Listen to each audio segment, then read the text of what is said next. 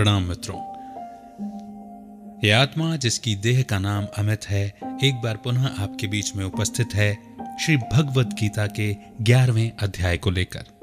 आइए प्रारंभ करते हैं ग्यारहवा अध्याय।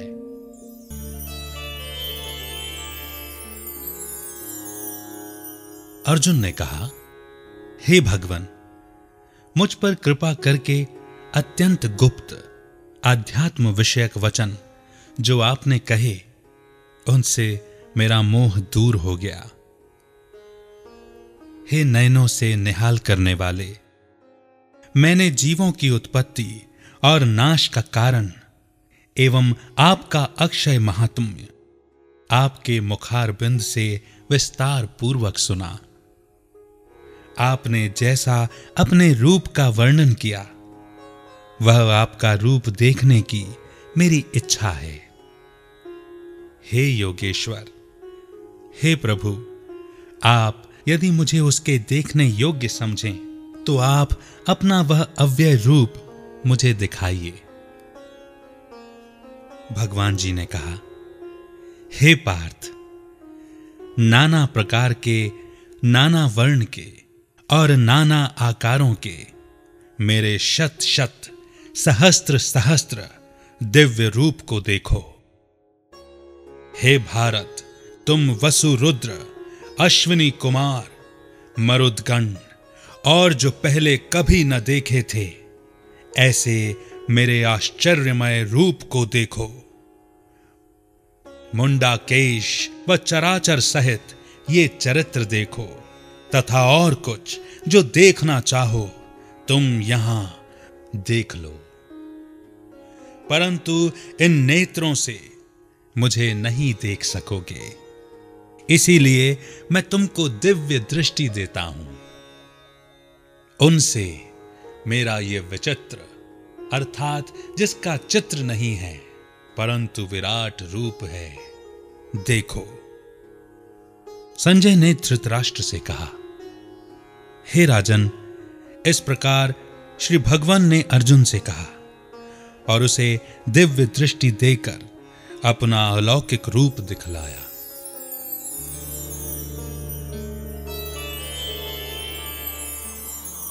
उस विश्व रूप के अनेक मुख तथा अनेक नेत्र थे। उसमें अनेक अद्भुत दृश्य थे और उसमें अनेक सुंदर सुंदर आभूषण तथा दिव्य आयुधों से सुसज्जित थे। देह पर दिव्य पुष्प, दिव्य वस्त्र दिव्य गंध देह पर लगे थे। उस समस्त आश्चर्य युक्त अनंत देव के सब ओर मुख दिखाई देते थे। आकाश में हज़ारों सूर्यों की प्रभा एक साथ हो तो भी उस महान प्रभा की समानता न कर सकेगी। उस समय अर्जुन ने अनेक प्रकार से विमल इस समस्त जगत को एकत्रित देखा। अर्जुन आश्चर्य से चकित हो गया और उसका शरीर रोमांचित हो गया। उसने सिर नवाकर हाथ जोड़कर कहा, हे देव, आपकी इस देह में सब देह भिन्न भिन्न प्राणियों के समुदाय, कमलासन पर बैठे हुए देवताओं के ईश ब्रह्म संपूर्ण ऋषि और दिव्य सर्पों को मैं देखता हूँ। हे विश्वेश्वर, तुम्हारे अनेक भुजा, अनेक उदर, अनेक मुख, अनेक नेत्र हैं। अतः आपका रूप अनंत है। आपके अंत तथा आदि को मैं नहीं देखता, किंतु समस्त विश्व में आपका ही रूप देखता हूँ। आपको किरीट युक्त गदा चक्रधारे, चारों ओर से दैदिप्यमान, तेजो राशि सर्वत्र चमकते हुए अग्नि सूर्य की भांति प्रकाशमान दुर्भिक्ष और अपरंपार देख रहा हूँ। मेरे मन से तुम ही ब्रह्म जानने की वस्तु, विश्व का महान आधार, नित्य सनातन धर्म के रक्षक पुराण आत्मा हो। मैं आपको आदि, मध्य तथा अंत में रहित अनंत शक्ति, अनंत भुजा, चंद्र, सूर्य हैं नेत्र जिसके ऐसे कांतिमान अग्नि के सदृश मुख वाला। अपने तेज से इस संपूर्ण संसार को तेजोमय करते हुए देख रहा हूँ। हे प्रभु पृथ्वी एवं आकाश के मध्य का वह अंत व संपूर्ण दिशाएँ आपसे ही व्याप्त हो रही हैं। आपका यह अद्भुत रूप देखकर तीनों लोग विस्मित हो रहे हैं। ये देखा कि देवताओं के समूह आपकी शरण आ रहे हैं। उनमें कितने ही भयभीत होकर आपकी प्रार्थना करते हैं। महर्षियों और सिद्धों का समूह स्वस्ति कहकर नाना प्रकार से तुम्हारी प्रशंसा कर रहा है। रुद्र, आदित्य, वसु, साध्य, विश्वदेव, अश्विनी, मारुत, पिता, गंधर्व, यक्ष, असुर, सिद्ध अनेक संग विस्मित होकर आपकी ओर टकटकी लगाकर देख रहे हैं। हे भगवान अनेक बाहु, अनेक जांग अनेक पैर, अनेक पेट, कराल दंत युक्त। आपका यह विराट रूप देखकर सभी अत्यंत विस्मित हो रहे हैं। और आकाश तक पहुँचते हुए आपके प्रकाश के अनेक वर्षों से फैलाए हुए अग्नि से जलने वाले मुख, विशाल नेत्र युक्त, आपको देखकर, हे भगवान मुझसे धैर्य नहीं धरा जाता, तथा चित्त स्थिर नहीं होता। हे प्रभु, हे विश्वनाथ, इस भयंकर दाढ़ वाले, इस कालाग्नि के सदृश, आपके मुखों को देखकर मुझे दिशाएँ नहीं सूझती।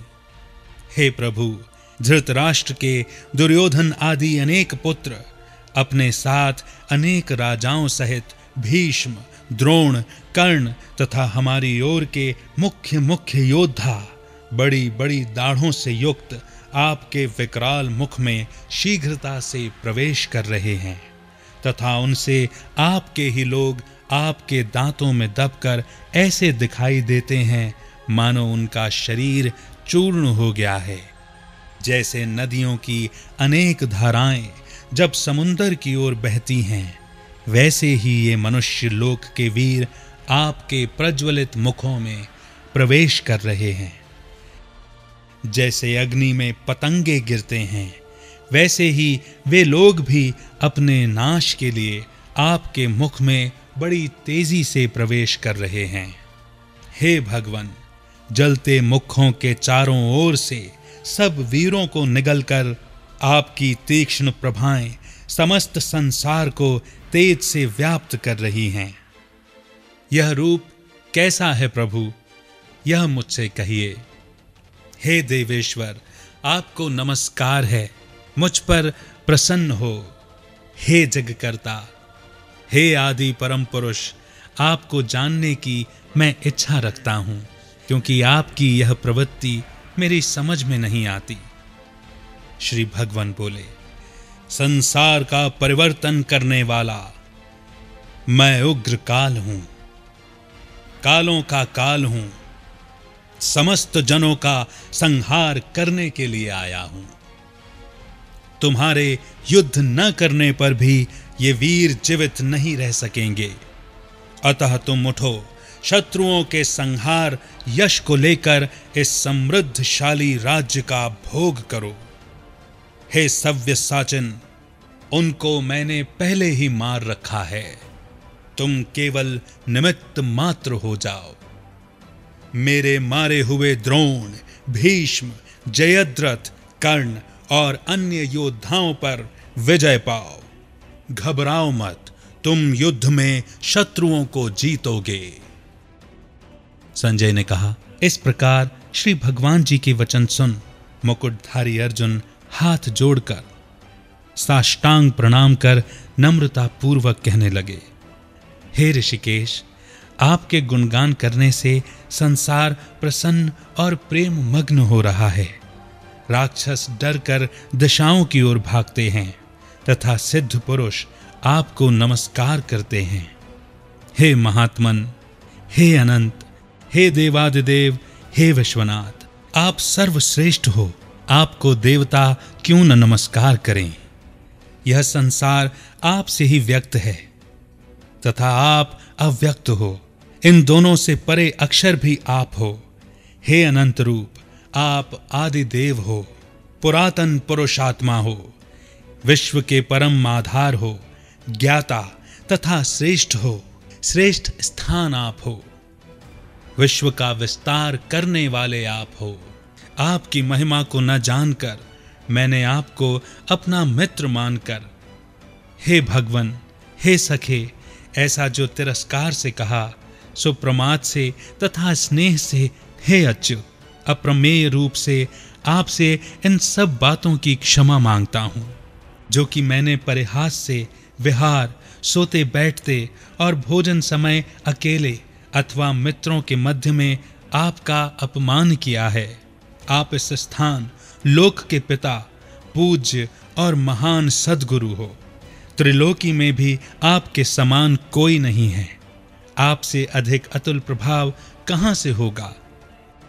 इसीलिए सतुत्य ईश आपको सिर झुकाकर प्रणाम करके यही प्रार्थना करता हूँ कि मुझ पर कृपा करो।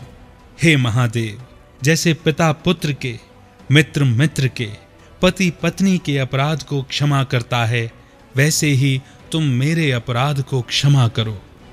हे महादेव, जो पहले कभी नहीं देखा, ऐसा आपका रूप देखकर मैं प्रसन्न हूँ, विस्मित हूँ।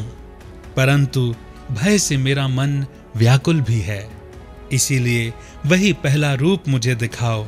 हे देवेश, हे विश्वनाथ, आप प्रसन्न हो जाओ।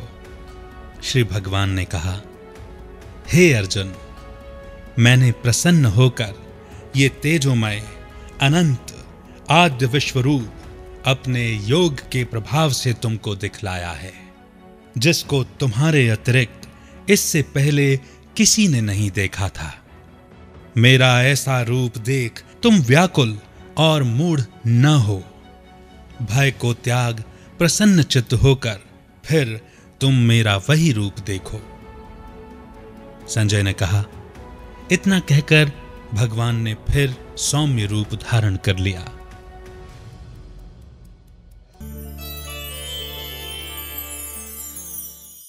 श्री भगवान से अर्जुन ने कहा, हे प्रभु, आपके इस सौम्य, दिव्य मंगल रूप को देखकर अब मैं प्रसन्न चित्त हो स्वस्थता को प्राप्त हुआ हूँ। भगवान बोले, हे पार्थ मेरा जो विश्व रूप तुमने देखा है, इसका दर्शन संभव नहीं है। देवता भी उस रूप की आकांक्षा करते हैं। हे अर्जुन, जैसा मेरा रूप तुमने देखा है, ऐसे रूप को वेदाध्ययन, तप, दान व यज्ञ आदि कर्म द्वारा देखना भी असंभव है। जो कोई मनुष्य मुझ अव्यक्त की भक्ति के लिए ही कर्म करते हैं मुझ अशरीरी को ही सर्वोत्तम मानते हैं। मुझमें ही भक्ति रखते हैं। सब सांसारिक सुखों से मुड़ चुके हैं। संपूर्ण प्राणी मात्र से बैर त्याग चुके हैं। वे ही मुझको प्राप्त कर सकते हैं।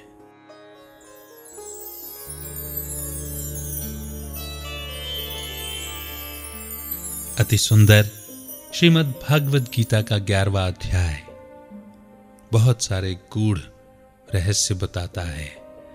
परमात्मा का विराट रूप दिखलाता है। जब तर्कों से हम संतुष्ट नहीं होते, तब परमात्मा को दिव्य दृष्टि देकर साक्षात्कार कराना पड़ता है। परमात्मा के इस विराट रूप के वर्णन को सुनकर ही हम अपनी सीमित बुद्धि, सीमित दृष्टि से, सीमित समझ से भगवान को अपने अपने रूप से देखते हैं। परंतु भगवान का वह बेहद का रूप, बेहद का कारोबार, जो संपूर्ण विश्व को चलाने वाला है, वह कितना विराट होगा, उसको पहले ही समझ लें तो सभी के लिए अच्छा है। ज्ञान पूर्वक योग से, विधि से ही सिद्धि, अर्थात जो साधना की जाती है, उसकी सिद्धि प्राप्त होती है। परमात्मा को पाने से बड़ी सिद्धि क्या हो सकती है? अभी तक के अध्यायों में हमने सुना और समझा, वे केवल भावना को ही स्वीकार करते हैं। और उसके प्रति हमारी भावना न हो, जो इस जगत का मात पिता है, जो इस संपूर्ण जगत का स्वामी है, जो बार बार हमसे कह रहा है कि यदि मन और बुद्धि को लगाना ही है तो मुझ एक में लगाओ। न कि संसार के किसी वस्तु, व्यक्ति, वैभव में आसक्ति रखो, क्योंकि ऐसी आसक्ति रखने वाले कभी भी परमात्मा को प्राप्त नहीं कर सकते। अति सुंदर, ये ग्यारहवें अध्याय को आप बार बार श्रवण करेंगे बार बार समझेंगे, मनन चिंतन करेंगे, ऐसी आशा है? श्रीमद् भागवत गीता के बारहवें अध्याय के साथ मैं पुनः आपके बीच उपस्थित होऊँगा। अभी के लिए आज्ञा दीजिए, रखिए अपना बेहतर ख्याल। अमित का बहुत बहुत नमस्कार।